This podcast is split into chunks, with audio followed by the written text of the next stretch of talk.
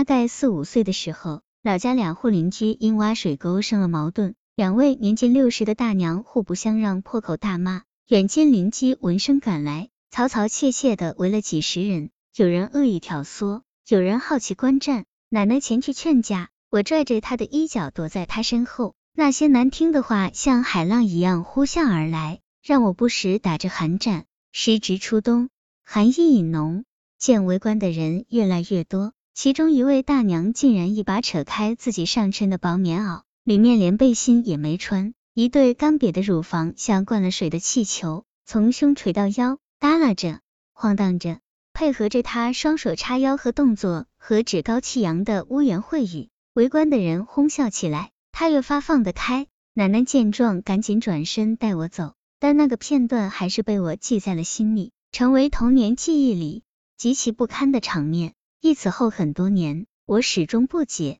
即使吵架，为什么要解了自己衣裳让人看？为什么在众多男女的围观里卖力撒泼？长大后读《红楼梦》，每每读到描写夏金桂一不做二不休，越发喊起来了，说我不怕人笑话，你的小老婆致害我，我倒怕人笑话了。再不然，留下他，卖了我，谁还不知道薛家有钱，行动拿钱垫人？又有好亲戚挟制着别人，你不趁早施为，还等什么？嫌我不好？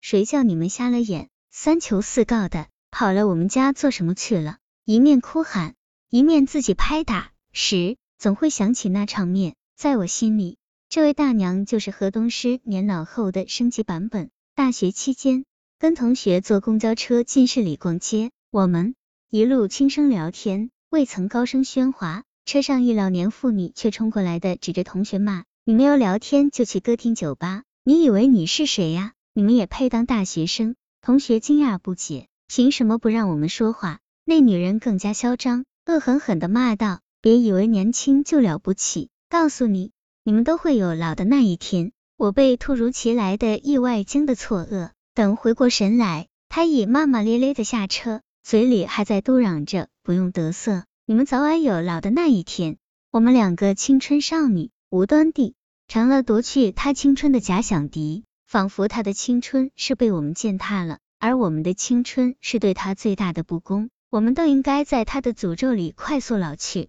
成为残花败柳，方能解他心头之恨。高叹一声苍天有眼。二今年常去小区附近的广场散步，经常遇到一位带孙女的阿姨，皮肤白皙紧致。身形苗条挺直，马尾高束，虽然已当了奶奶，丝毫不像五十多岁的妇女。阿姨很爱美，每次都穿着专业的舞蹈塑身服装，腰间系着色彩鲜艳的腰巾，时刻展示她的身材和功底。我对她的年轻态很是羡慕，几次差点忍不住上前讨教保养秘籍。直到前几日，在小广场遇到了同小区的一位二胎妈妈，儿子已六岁，自己玩吹泡泡。她怀里抱着刚满七个月的二胎宝宝，那位美阿姨仍是一边看小孙女玩滑梯，一边练习广场舞的新动作。男孩被泡泡水喷了一脸，就恶作剧的去阿姨的小孙女身上蹭。怀抱二胎的妈妈上来不及制止，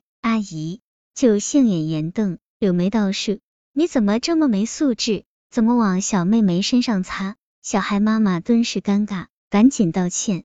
然后一手抱着二胎，一手领着男孩快速离去。阿姨仍未解气，继续谩骂：“你这样的妈怎么教育孩子？没教养的东西，也不知道管管，上梁不正下梁歪，自己就没素质，没家教，还有脸生二胎，生多少孩子都是人渣。”我倒抽一口冷气，只是一个调皮孩子的玩闹，竟让他的脸愤怒到扭曲，几乎恨到银牙咬碎。发出最恶毒的诅咒，所有美感瞬间荡然无存。三从前，我只知女人怕老，因美貌是件太娇贵的奢侈品，又是极易贬值的易耗品。红颜难敌岁月匆匆，胶原蛋白和大好时光一样滚滚逝去不回头。如今看来，想长保青春是件极其轻易的事，几瓶玻尿酸，几支水光针，就马上可以重返十八岁，而内心丑陋粗鄙。足以让所有美万劫不复，坠入尘埃。《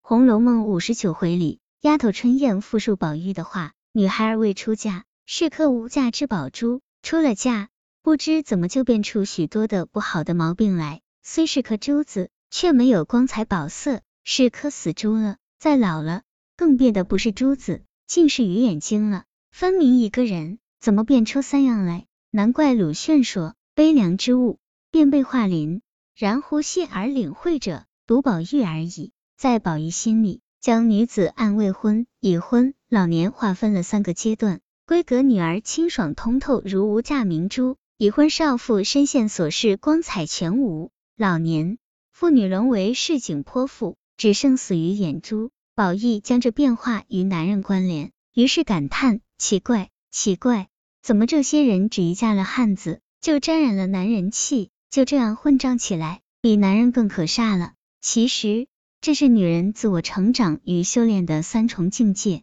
与年龄，与婚姻。与男人皆无关。有人年华逝去，仍可纯粹执着如少女；有人走进围城，不过是从剩女变剩妇。